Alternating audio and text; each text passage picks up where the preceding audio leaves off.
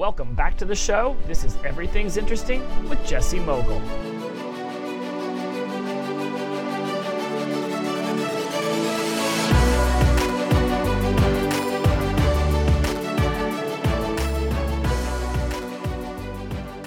Hello, everyone. Thank you so much for stopping by. Today's guest is Patrick Ananda. He is the founder of the Magnetic Man Brotherhood.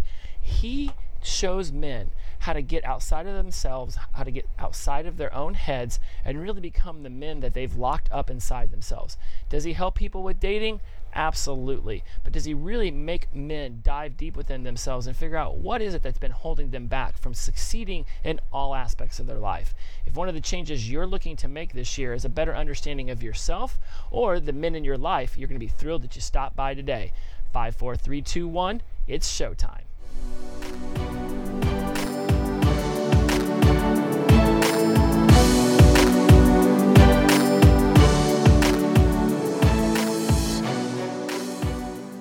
Welcome to the show, Patrick. How are you today? I'm great. Thanks for having me, Justin. I've been dying to get you on the microphone um, ever since I met you and was a part of your program. There's you're doing you're doing great work out there in the field of just communication and and helping men to become a better version of themselves. Uh, there's so much that we're going to be able to talk about. This is going to be a great conversation, so I'm really happy that I was able to get you, especially considering you're a Canadian living in Poland right now. We're doing this via Zoom, so let's hope that the audience is patient with us if we start getting any breakups in our communication. You do these magnetic mans. You've got this whole project that you put people, you put these men through, and it's different You know, if somebody were to hear that and think, oh, this guy just, you know, just does those things where it's like those gamer books and, and things of that nature. It's completely different. What you do is absolutely just congruent with who you are as a person.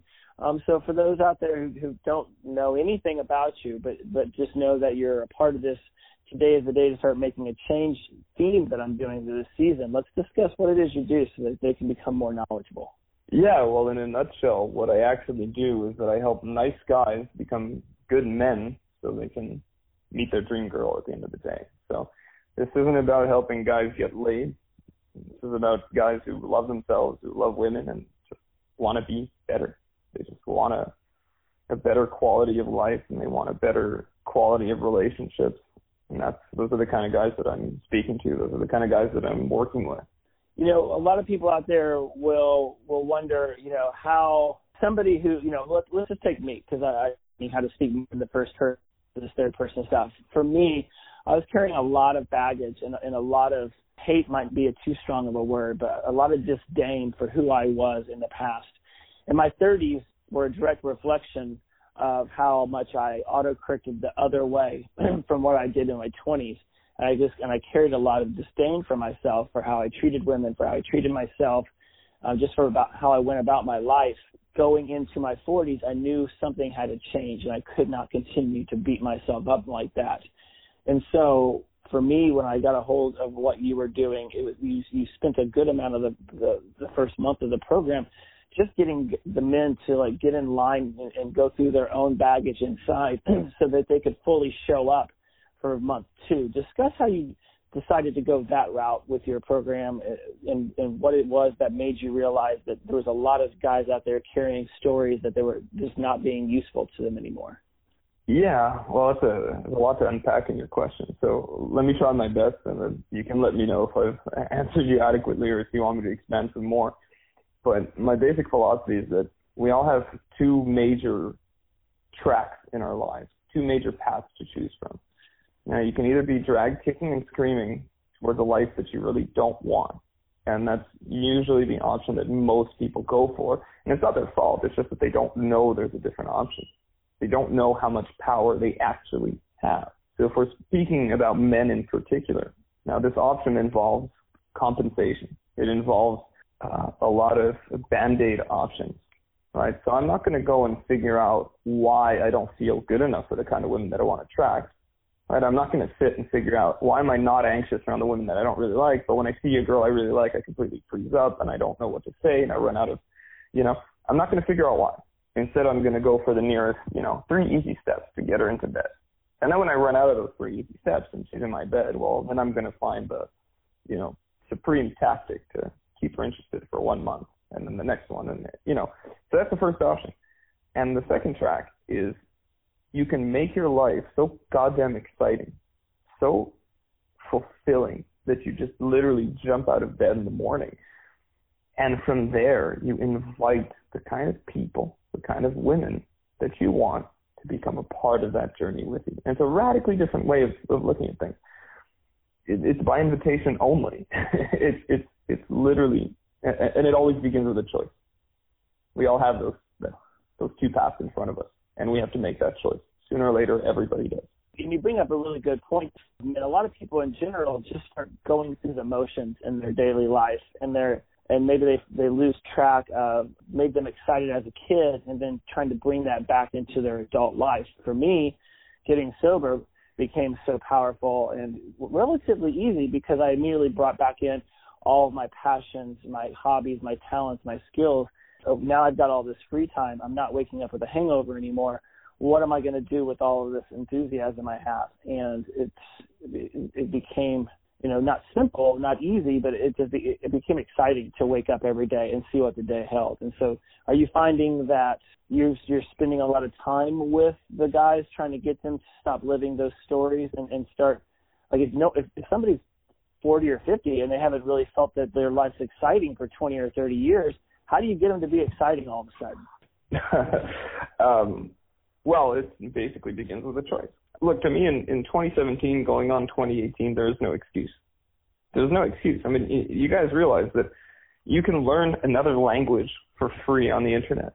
You can learn to dance. You can learn to cook. You can learn to play guitar. Everything that that used to cost a lot of money, that used to be a a headache to do is now just so incredibly affordable, so ridiculously accessible. So the problem isn't that. The problem is distraction. And there's again, there's always two ways to combat these things. There's number one, you could be drag kicking and screaming. So in other words, you can go, oh, I can, I need some ADHD medication. And the other option, the easier one, is to be so excited, so obsessed about what you're trying to create. And that involves a couple of different steps as well. All right, this is like uh, Friedrich Nietzsche once said that uh, give a man a strong enough why and he can endure any how. All right, so to be so obsessed by your life that there is no distraction, that there's nothing else that even comes into view because you know where you're going, you know exactly what it is that you want, and on top of that, you know how to get there, or at least you feel like you know how to get there. But the reality is, I mean, that's that's where I come in is to, to give you step by step actionable uh, stuff to do to actually get there people out there that are already in long-term relationships, maybe even married with kids, you know, how could they take your ideas, your mentality, and incorporate that into their life to rejuvenate a relationship that may have gone that may have grown stagnant? Oh, uh, wow, it's a it's a really good question. First and foremost, don't take my ideas. Forget my ideas. Find your ideas, and that includes a couple things. That requires first and foremost solitude. Briefly, I know you have kids. I know you have responsibilities. A lot of the guys that I've worked with are either are either divorced or or broken up and they have kids and they're they, they have a million and one things to look after. But it requires being a little bit selfish, just a little bit at first. Try to find some time to yourself.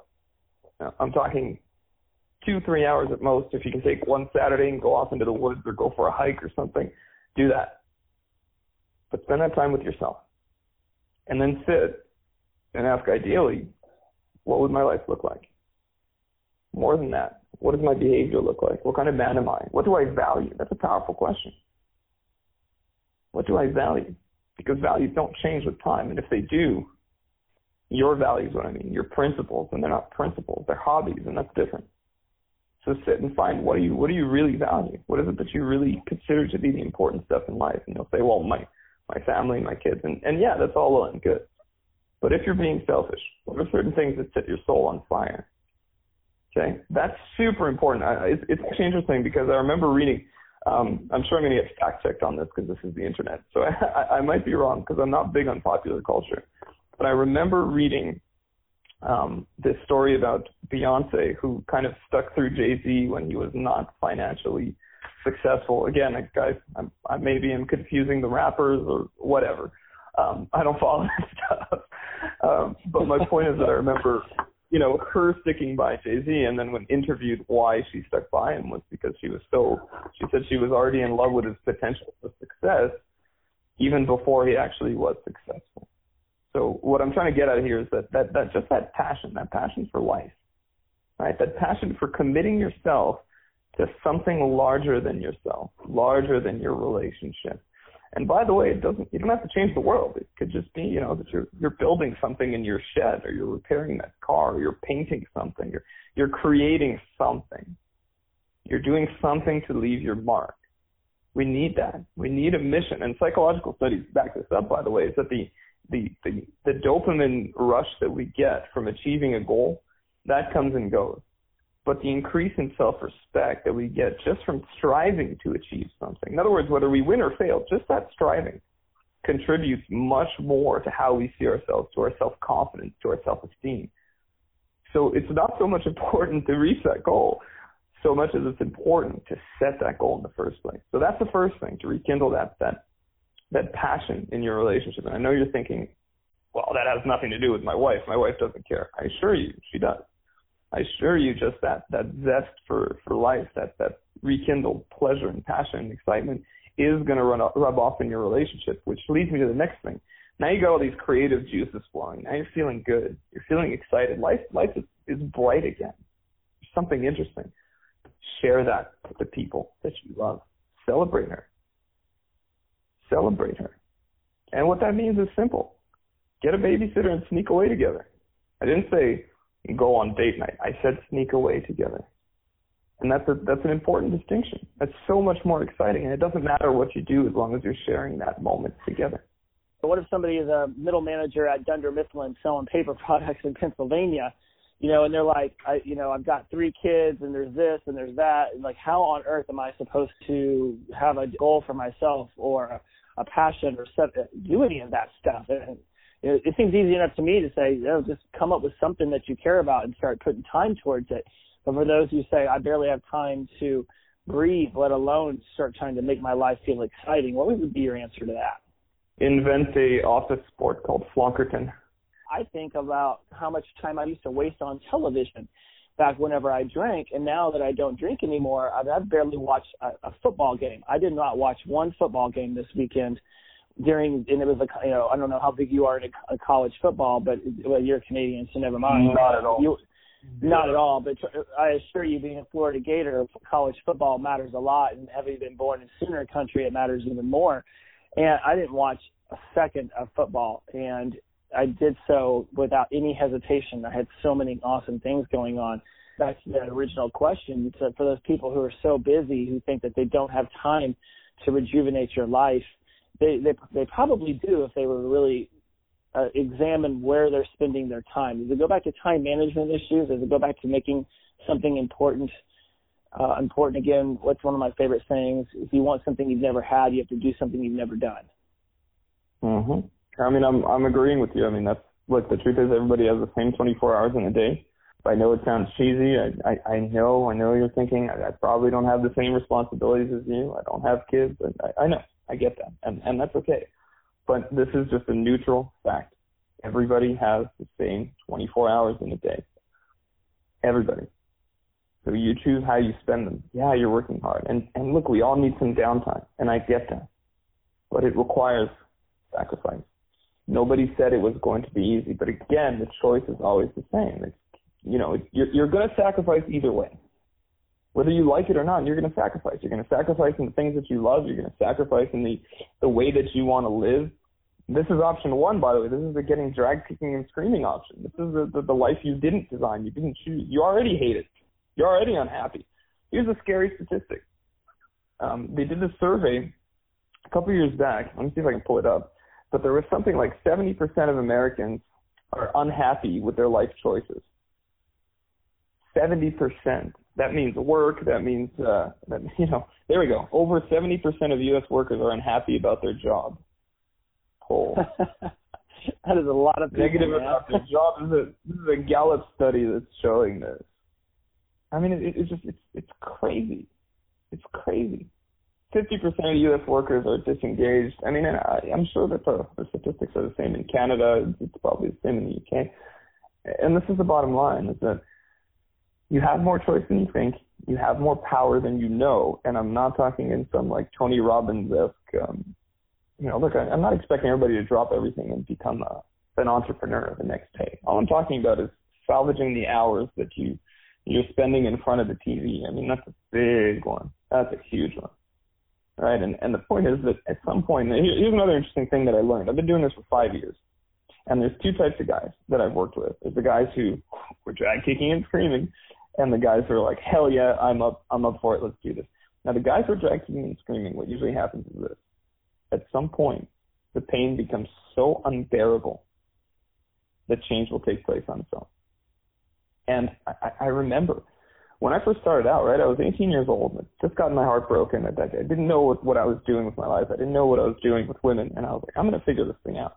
I'm like, I'm going to go out there and do it. And I heard, you know, I was like, oh, you mean there's these, there's these guys, these, these pickup artists who go out and just speak to women? Like, I'm going to do that too. And, uh, you know, this is, this is before there's like all these videos and all that stuff. I just heard these rumors and I was like, oh, let me try it out. and and I was just going out and I was just speaking to new women, and I, and I made it like a goal. Like every every girl I'm afraid to speak to, once a day, I'm gonna go out and I'm, I'm gonna figure out if she if she bites, if she's really all that scary.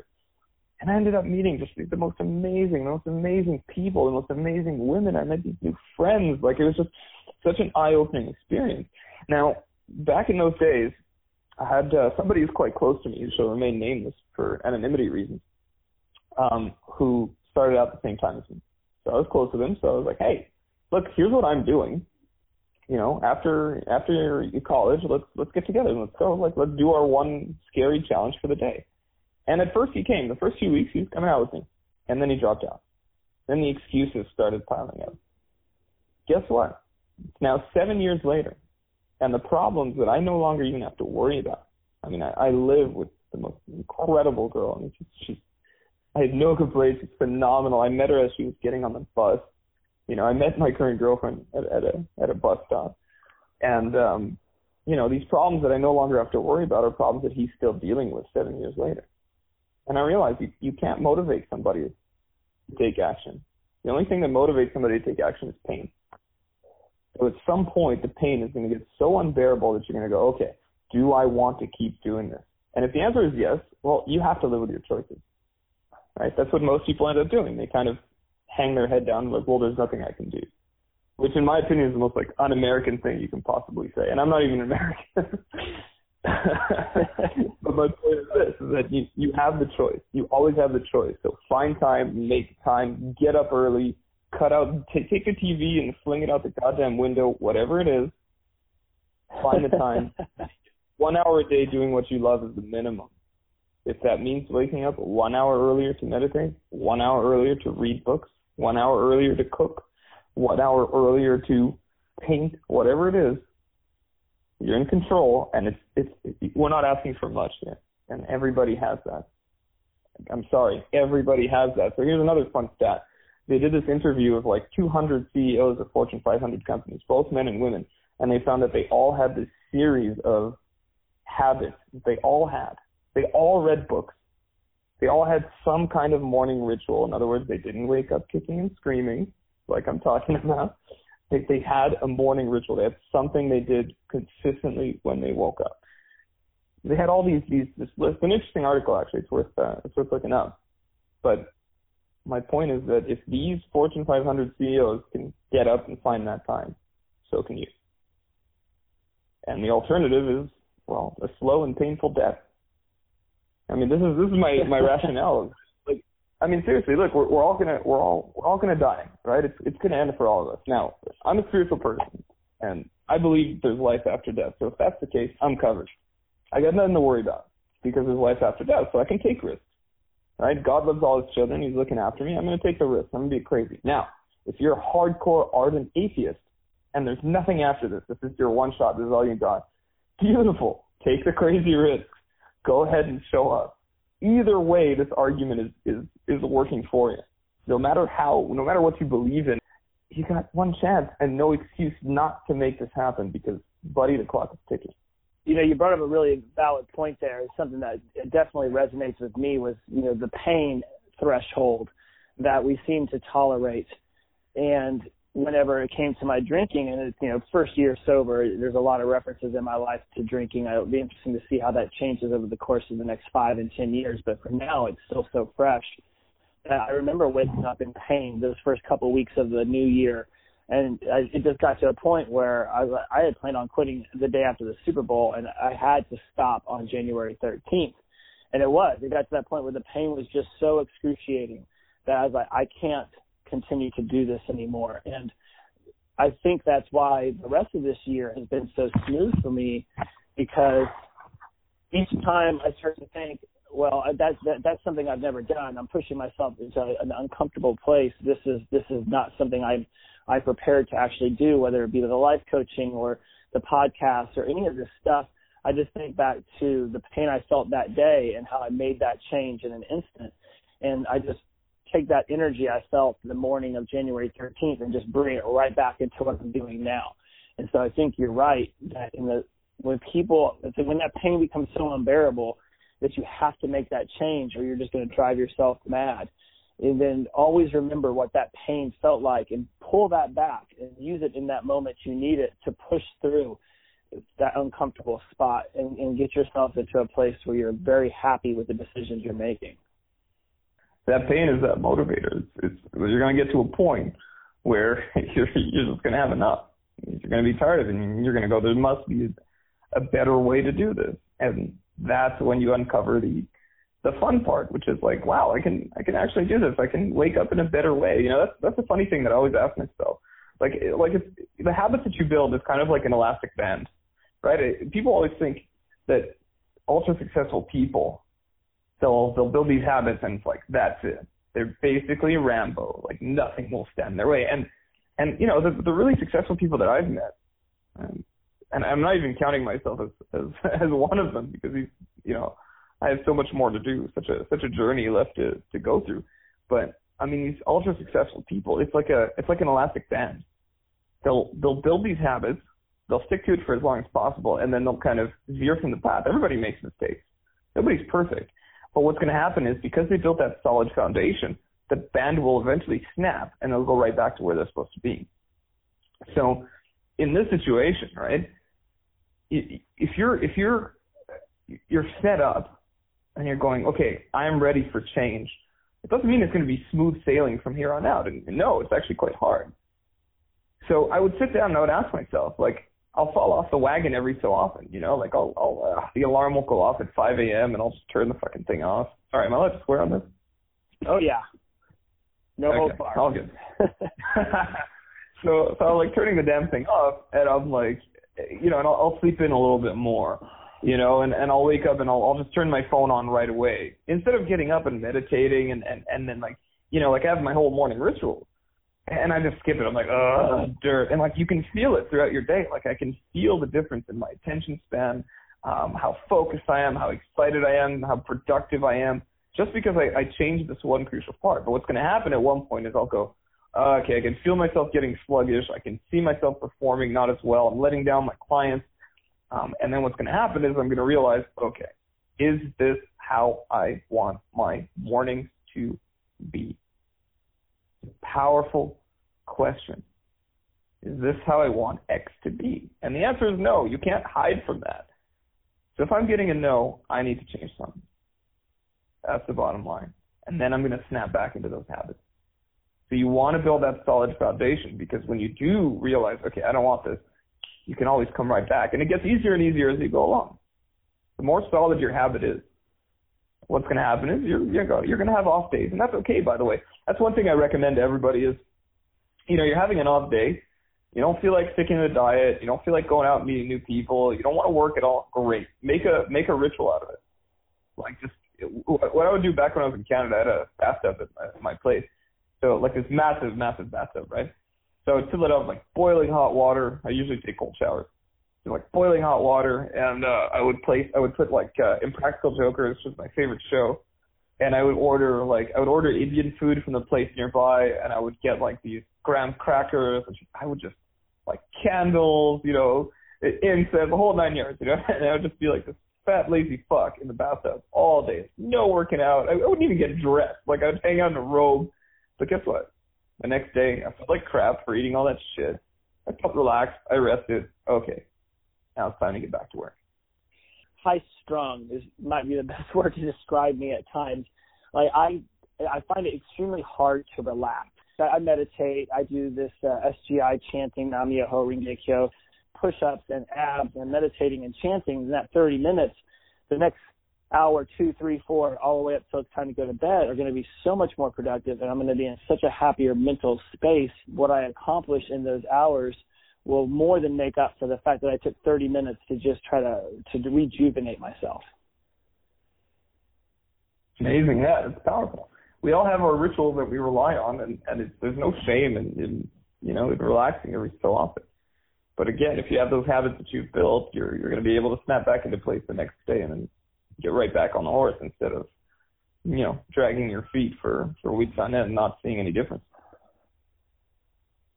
You know, in our pre-interview, you talked a lot about how your entire message is about removing clutter from men's lives. Dive into that a little bit more with me because your words are going to be much more eloquent than mine in, in describing that because it's a very powerful message about removing the clutter and, and, and making everything a little bit more simplistic in life.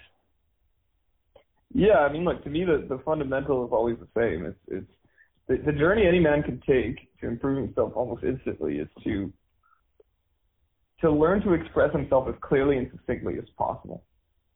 Right? To remove every every possible uh, circular way of thinking that's gonna make things more complicated and, and, and heavier. Heavy is really the word that, that comes to mind at this point, right? It's, it, it's just about expressing yourself as clearly and succinctly as possible to present that as the gift that you're bringing to the world and, and present it as a unique invitation. Right? We're not talking about catcalling women. We're not talking about this creepy, like trying to sneak into their party, like, hey, ladies, what are you drinking? You know, like this, just this, this total acceptance of yourself, of your desires, what you want, and presenting it as a gift. Right? Just clearly and succinctly, I'm going to do this. Come with me. I would love to spend tonight with you. I can't wait to see you again. Like a man. And that's ultimately when you build that into a habit, and it becomes part of who you are there's a lightness to you. You become kind of the escape that that people crave, people desperately need. I mean, I don't need to go through that statistic again. Most people hate their goddamn lives. so, you you bring that element of lightness, and and I think that requires a huge deal of empathy. I always say, like the you know, proper seduction is, is is empathy. You can't be judgmental of a woman and in love with her at the same time. It's one or the other. I love that you bring up empathy because I'm, I'm over here looking at my list of my self-actualization alphabet. It's a 26-day program I'll be launching soon, just free, just something on, on YouTube for people to think about. And empathy is my E. And I, you know, it, it's also part of my mission statement to have empathy. It's a presupposition in, in something that I study. Um, and it talks about just understanding what it's like to walk in another person's shoes. And so I think empathy is a huge thing that society, at least in the United States, I can't speak about anybody else. Uh, I just know what our country is doing. And it just seems that there's been a lot of empathy lost um, over time. I don't think it happened overnight. That if people could, could tap back into and start to, to see, just walk a second in somebody else's shoes, that their entire perspective of the world around them would change. What's your thoughts on that? Oh, now we're getting controversial, but I'm one of the few self-development coaches who's actually quite right-wing. So I, I believe that empathy is a personal responsibility. I don't believe in using that to form government policy, but oh, that's not look, what I'm I mean, referencing. My... I'm, I'm just somebody. I'm I'm just referencing walking down the street. The, me me and one of my friends was in Newport Beach recently, so I just want to clarify this because it's definitely not we're not we're definitely not getting into politics here. That was for David Winston not too long ago, but it's like we were sitting on a bench and we were like walk, watching all these people walk by, and she brought up a really valid point. She's like, you know, so many people just let everyone walk past them and they don't care, and like everyone's gonna live a life and then eventually die, and somebody's gonna be sad that person's no longer on this planet. And if we could just have mm-hmm. empathy for whatever that person's story is, and at the time there was some dude walking down the street with like dumb waiters and a fishing pole and this crazy hat, and like we could be making fun of this guy right now, or we could you know change the story and think the reason why he's fishing off the pier in Newport Beach is because his grandfather taught him how to fish when he was a kid, and you know his grandfather is dead now, and the only way he can feel connected to that memory is to go out fishing in the middle of the night wearing this ridiculous outfit. And we sat there with people watching on this bench for like the next hour or two.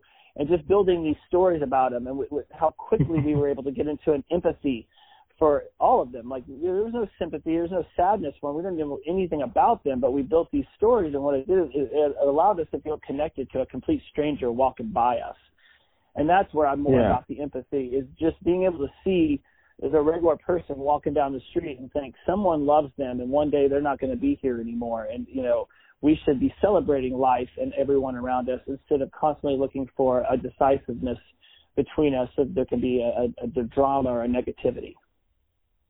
It's a very Yeah, long I mean, I- way I of like that. explaining that. No, no. I mean, I, I like that a lot actually. And, and if we're still on the theme of politics, I mean, my my general idea is basically simple: is that you yourself, as an individual, have your not just the the ability, but the responsibility to be the change that you want to see in the world.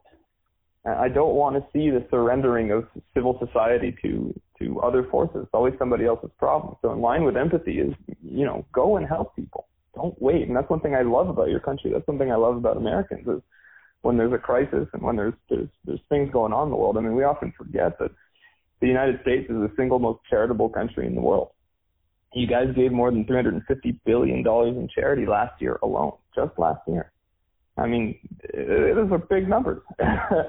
so my point is that on a on a more uh, micro level, yeah, empathy and seduction is huge. It's super important because what happens is this: you're you're you're not you don't personalize what happens you're showing up fully and you're inviting. And you know, to me, I, I see. There's one thing that bugs me when I see certain men go out and they'll they'll see women. um You know, women will will kind of spurn their advances or something, and then they'll they'll lash out. Right? They'll get angry. They'll go, ah, she's just a bitch. I was like, no, she's not. I mean, maybe she's having a bad day. Maybe, maybe you know, her father just died, or, or you know, maybe she actually. This is more often the case, but a lot of men will roll their eyes at this, but she actually probably likes you, but she's insecure about the fact that she likes you, and she's going to sabotage it first, so you don't have to.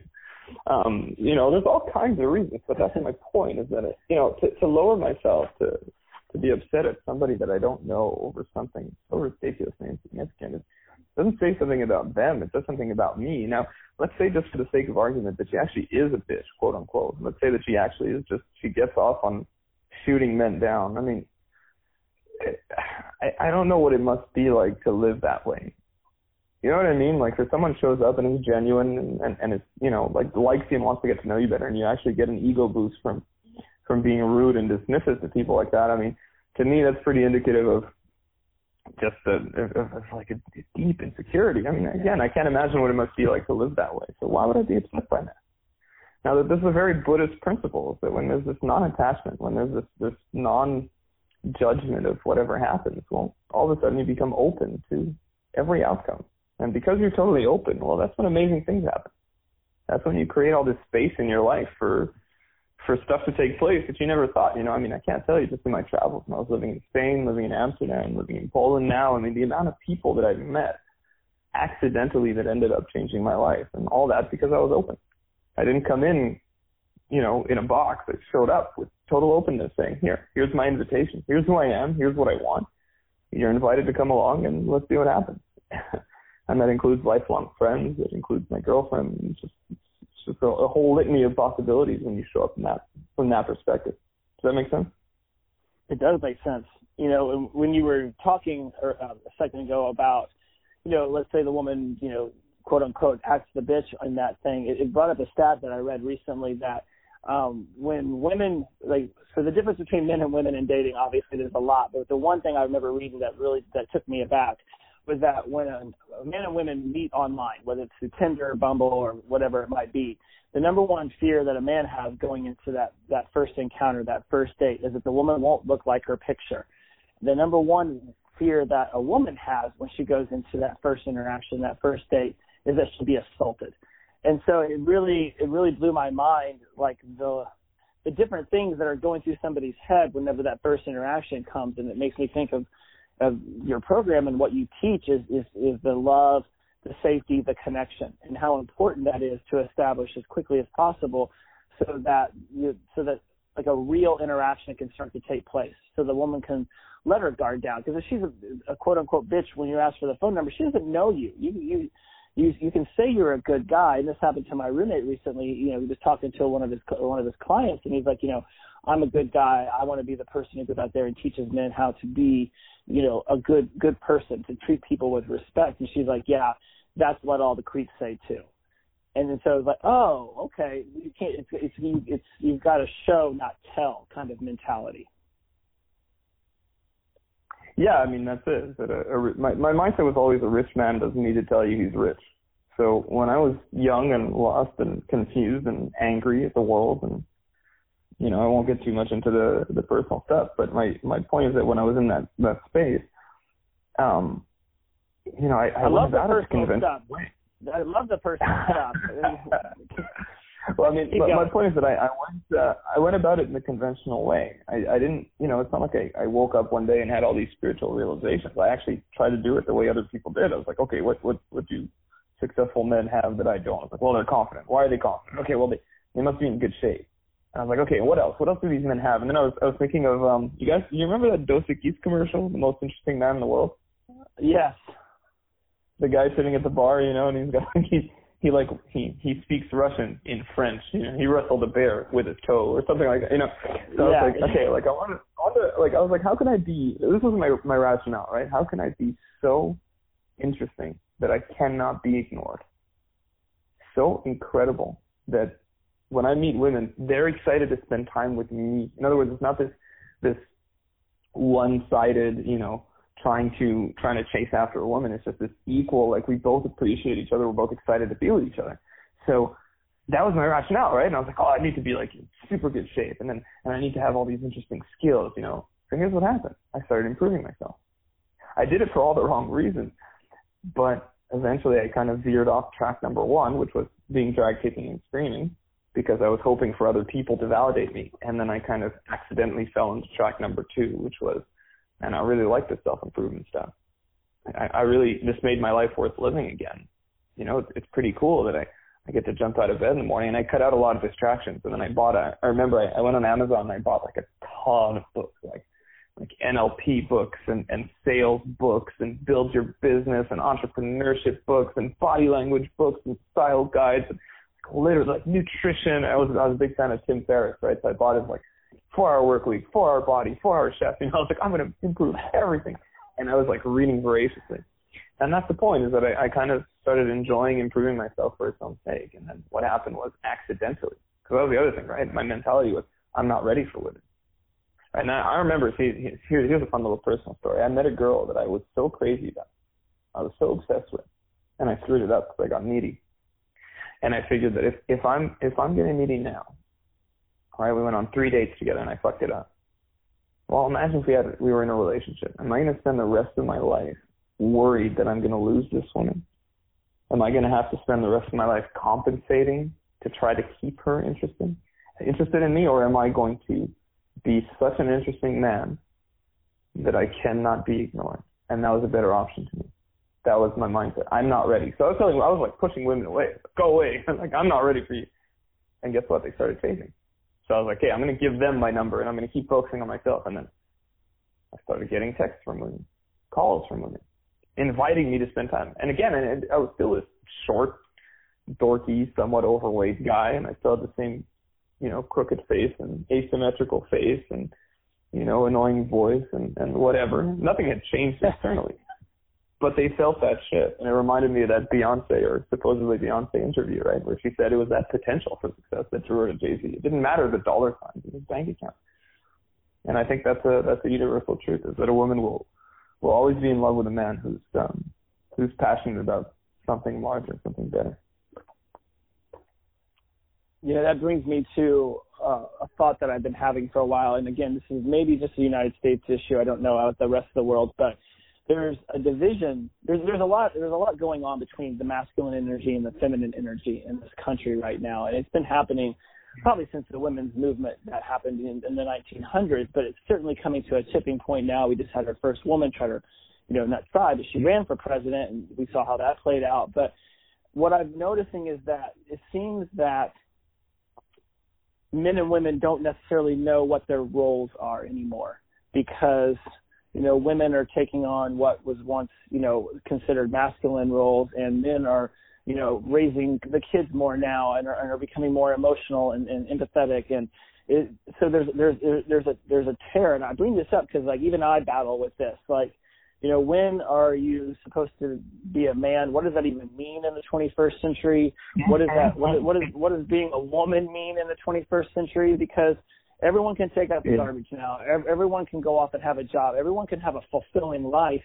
And then you get back in the house and you're like, okay, well, what, you know, I, like I was raised by a dad who had a very, very strong masculine energy and it was actually overbearing to my mother and it led to the divorce. And so I saw how not to act, but at the same time, I'm, it's not like there's a whole lot of role models in the American society to say we've figured out the masculine and feminine energy. Where are you on that. Coming from Canada, you travel the world, you see so many different cultures. You know, is this a, just an American issue, masculinity and, femini- and femininity, and, and how they're interplaying with each other, or is this something that the that at least the enlightened world as a whole is trying to figure out right now? Yeah, I think it's a Western problem primarily. It's not it's not just an American problem; it's a Western problem.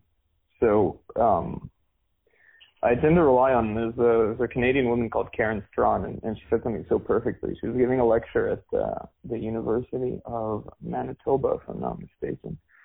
Um, but she said it perfectly. She said throughout all history, throughout time, throughout all cultures, the prevailing theme of masculinity has always been the ability to control your emotions so you can go out, strive, and achieve. That has always been the prevailing theme. And she gives a very good example. All you have to do is go on YouTube and type everyday heroes or something like that, and you'll see it's kind of always, almost always the same premise. It's somebody falls down on the track, and the women who are watching are frantically waving at the, the, the, the conductor of the train that's coming, and it's a man who jumps down, puts his life at risk, grabs someone, jumps back up. Now, I'm sure I'm going to get a lot of hate mail for this. I'm not saying women cannot be heroes, and I'm not saying women cannot take risks. What I'm saying is that from a masculine perspective, that energy that it takes. By the way, masculine energy can be uh, can be between genders as well. I mean, um, I'll give you a very good example. Actually, somebody uh, somebody very close to me has always had troubles in his previous relationship, and he's a very very feminine guy. Right? He's he's a creative type. He's a musician super emotional. He's he's been through some rough stuff in his life, and he's he's kind of like a, for lack of a better word, he's like a hippie guy, you know. And he's he's soft and lanky, but he's he's a great guy, and he's got a he wears his heart on his sleeve, and he's got these beautiful emotional eyes. A wonderful person. I love him dearly. Um, and he he he kept struggling. He was in a relationship for six or seven years, and he kept fighting and breaking up and getting back together, and it wasn't working out. And the reason was because this this he's in his feminine his essence is feminine. And the woman that he was with was feminine in her essence. It wasn't working. She was expecting more from him that he couldn't give. It just wasn't working. Now he's got this new relationship. He's been with her for about two years. And she's wonderful too. She's, everything's going great. They have an amazing relationship. It's great. Now they came over and spent a few days with me back when I was in Canada. And, uh, and I remember I, I hung out with them a bit. And it was funny because she's got the direction. She's got the purpose in the relationship. She's sitting there, she's planning their next musical concert, she's talking to managers and setting up deals, and you know, and he's just playing on the piano, you know, testing out the music. And I was like, ah, that's why it works. He found that balance. So really, I think in this situation, what we need to do, first of all, most men have a masculine essence. It's a, minority who don't have. And by the way, again, this is not a judgment. You know, you are what you are, and also your your your essence will change depending on the phase that you are in your life. So very career oriented women will be more masculine in their demeanor. Um, those are also, by the way, when, when I work a lot with women, uh, I don't do so much uh, so much so anymore. But when I used to, those women tended to be the, the the primary women who would come to me saying, "I can't find a man strong enough to handle me." and again, this is a Western problem because the women were forced to take on these masculine roles in the workplace, and then they kind of don't know how to shake it up when they leave the workplace um, and and they carry that with them, right? So so unfortunately, men now are, are not stepping up to the plate. So it's it's kind of two problems. The, the first one is that that yeah, men are no longer masculine, and the second one is that we the second part of that problem is that we don't know where to where to locate ourselves on the spectrum. So the solution to that is when you do locate yourself on the spectrum, you'll you'll have to find your your uh, reciprocal, basically. So too much of one thing is not good. Two feminines will not work. Two masculines will not work. There needs to be that balance. Again, it could be you could be in your feminine for some for whatever reason, and so you'll you'll gravitate towards a more masculine partner. Personally, right now I'm in my masculine. I'm, I'm building my career. I'm building my empire. I'm very purpose driven, very focused, and my my my lady friend is extremely feminine and absolutely wonderful. But it's that balance, and that's why it works so well. So it, to me, it's a, it's a it's a kind of a two pronged problem. Does that make sense? Did I just ramble on here? Yeah, it made it made a lot of sense, and it got me thinking too. I mean, uh, I, I I'm following it. The, the the the audience might need to rewind and and hear it again because you make a lot of valid points. And and what I think is, you know, for me at least, I feel like there I, I like to be able to think that I can switch back and forth to a more masculine sided energy and then whenever necessary a more feminine sided energy but i don't necessarily they they may not be exclusive like that like, no know, not. Look, it's, it's yin and yang it's, it's the yin and the yang right so you have a drop of each in, in in each of them and there's different ways and now i'm a believer that you need to explore both aspects to be uh to be um to be well rounded. This is something I talk about in the course, so you're you're quite aware of that. But for example, um, you know, when men get drunk and men get intoxicated, I mean that's a that's a way of exploring the feminine. It's it's not a healthy way of exploring the feminine, but it is a way of exploring the feminine. So you look at male retreats, right? It's like self improvement retreats. They'll go into the woods and they'll they'll like chop down trees and they'll they'll they'll kind of like face the elements. They'll face death right? Masculine spiritual pursuit is always facing death. It's the same reason we get that rush when we when we we meet a beautiful woman and walk away with her phone number. We're facing ego death. We're not facing actual death, but regardless, we're still we're showing up fully, right? Now, when you look at the way that women will experience, uh, especially the more feminine ones, will experience these like goddess retreats. I worked I, I worked with this coach once, and she did this like Ibiza goddess retreat, right? And it's like on the beach and in the beauty, you know, and it's just like dancing and singing and like, you know, it's just, it's just like the polar opposite. But but that's that's the reality of the situation. Is that um, this this release, this abandonment, is the feminine embodied. So when when a man seeks to get drunk, he spends the week working his ass off, and then he just got like he's like, man, I just can't wait to pound that whiskey and just just you know let loose. That's him experiencing the feminine. Again, it's not a healthy way. It's not a judgment but that is our, our craving to find that balance. So whether whether we're aware of it or not, we're going to be seeking to balance that out. How do you show up fully when she needs you? And that's the most masculine thing, by the way. To, to be there fully present so that there's somebody she can rely on. So I'm, I'm I'm not a big believer in this modern Western concept that relationships are compromised. It's 50-50. Sometimes you initiate, sometimes she initiates. Nah, fuck that. I, I don't care what what's like the the the popular culture is leaning towards like you know get a woman alone get a get a couple of drinks in her and she'll and then ask her the real questions i know the lead up sounded a little bit uh not great but i meant that in a public setting but ask her the questions you really want to ask and she's going to give you the actual questions the the actual answers and this is like the the, the non politically correct answers and man, there's some pretty amazing stuff that's going to come out of her mouth, and that's that's always been one of my my my um, my uh, what's the word I'm looking for here? My brain is fried. It's always been something that I advise. Like you know, you want to be better with women, and you see this all the time with guys in like you know pickup artistry and like self improvement and stuff. Now they always end up surrounded with more guys. Like you want to improve yourself, and you always end up surrounded with more guys who want to improve themselves. Like go hang out with women. you know, it's, it's like reading books about going to the gym. But just go to the goddamn gym and lift some fucking weights. You'll you'll get the hang of it. But just do it. you know, so so stop hanging around with guys. Go and talk to the women. Go and ask them. Now, don't do it in front of their friends because that's a different answer. Again, I'm not big on this PC crap, so so if you're asking around the friends, everyone's polite all of a sudden. Nobody enjoys sex. Nobody's done crazy things and you know, but but their slutty friends have but not them, right? it's, it's, always, it's always my friends. Oh yeah, oh Jenny, she's such a slut. She had a threesome with these guys, and it's like, but when you're when you're alone, it's a different story, and she'll tell you things from her perspective that are that are sacred. By the way, I mean this is stuff you you, you keep to yourself. It's something that you share with her. It's sacred, but it's it's um it's going to be so revealing because it's, it's man, it's going to give you this whole window of insight. And it's like, what women say they want, what they actually want are two radically different things. And there's a reason for that too, by the way. They're not, they're not trying to get you. Guys think that women are out to get them. Like women are, are waiting for the next, the next opportunity to, you know, embarrass them and humiliate them and shout at them. They're, they're not. They're not. But they're looking to see if you're strong enough to handle them. They're not going to just, this is caveman stuff, right? She's not going to, you know, she's not waiting for your checklist of here's why you should date me. I go to church on Sundays. I have a nice haircut. I clean my car out for this date. She's not interested in that. But it's how she feels. So she wants that to play out. She needs the time to get to feel, to, to, to understand you, to feel you.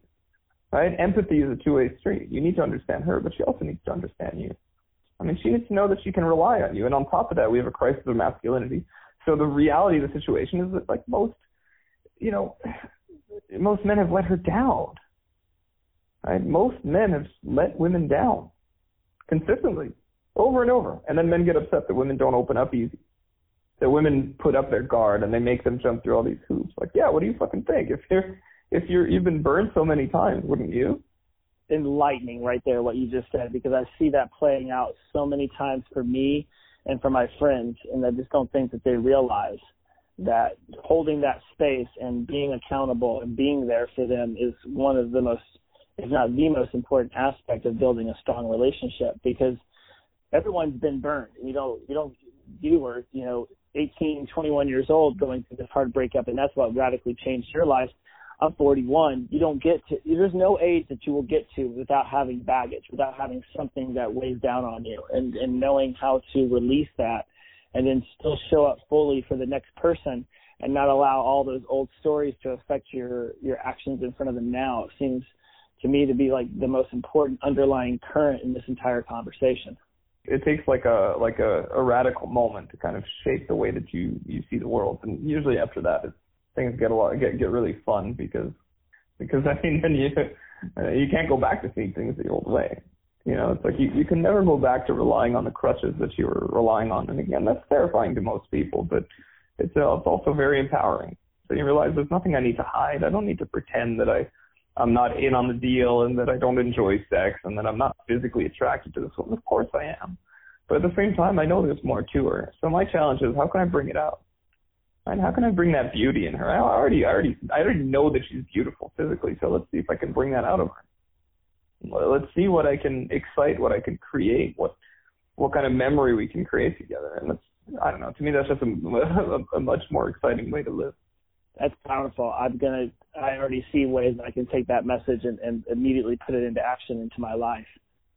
Um, we are nearing the end of our amazing conversation, Patrick. So I've got my last two questions, two of my favorite things to ask. Before we get there, I just want to thank you so much for doing this conversation with me for the show. It's going to be very powerful, even though we had not the best connection at times. I, I feel like the, as far as the actual phone connection, um, your energy, my energy, we worked really well together. So I just want to honor you and thank you for being on the show, but also for, for being like a, a good a good guy and, and and trying to show other men out there how to be good guys without all the the the pickup artistry nonsense that is so easily found out there. Just your your program is solid. You are a solid person, and and, and I think anyone who gets involved in this is going to come out of it just way, way, way more advanced than they could have ever seen themselves. So I just wanted to take the time to to honor you and thank you for everything that you've done for me, but as well as for all the other men out there. Awesome, man. I appreciate it. This was uh, this was a lot of fun. So we're gonna do the last two. Um, the show obviously it's called Everything's Interesting, and because I truly do find everything interesting. I could find somebody who makes shovels for a living interesting, and I could tell their story in an interesting way. And so it makes me think, in, for you and everything that you've gone through in your life, and everything that you've done to create this, the Magnetic Man project, and everything that you do with that, what is the most interesting thing that you've learned about yourself or about the program or about me, whatever it is? What is the most interesting thing that you have learned in everything that you've done to get to this point right now? Wow, that's a good question. Um, honestly, honor everything. That's a, that's a, the best piece of advice, whether it comes to women, whether it comes to your your life journey, I mean, honor everything. Unless you're dead, nothing is beyond repair, and that's a damn good thing. Um, that means that you know every single every single thing that I've been through. Um, I mean, every single uh, struggle, every single, single downer, every single disappointment, every single beating, every single, you know, everything you can imagine. Um, it's led me to where I'm at today. And I, I don't, I don't mean this as like a, like bravado, right? It's, I don't mean it's a point of pride. What I mean to say is I'm talking about the duality of life. If there's a high, there's going to be a low. If there's a low, there's going to be a high. But we need them. We need them. The, the movie would be boring otherwise it would be boring if I didn't go through this whole this whole journey. So uh, my point is, just you know, honor the journey, man. Just just enjoy it, enjoy the ride, like even the bad stuff. If you can find a way to smile, like even when everything's going wrong, you know, it's it's a powerful meditation to be able to detach yourself, see things from a third person perspective, and go like, I'm still alive, I'm still breathing, so let's see, let's let's see what comes out of this. Um, it has this this tremendous ability to make your life just so much easier, and it's uh, man, it's, it's just so worth it. It's so worth it. You know, when, when you said that, it made me think of the hero's journey, which was something I read about a long. You know, I was a kid. I was a voracious reader as well. I just we moved a lot. I spent a lot of time in libraries and learning about the hero's journey. And you know, I think it's like a 13 part way, and most movies are developed this way, whether people realize it or not. But the most important aspect of these heroes' journeys is they have to go very, very low in order to reach that hero status high that they that they eventually rebound toward.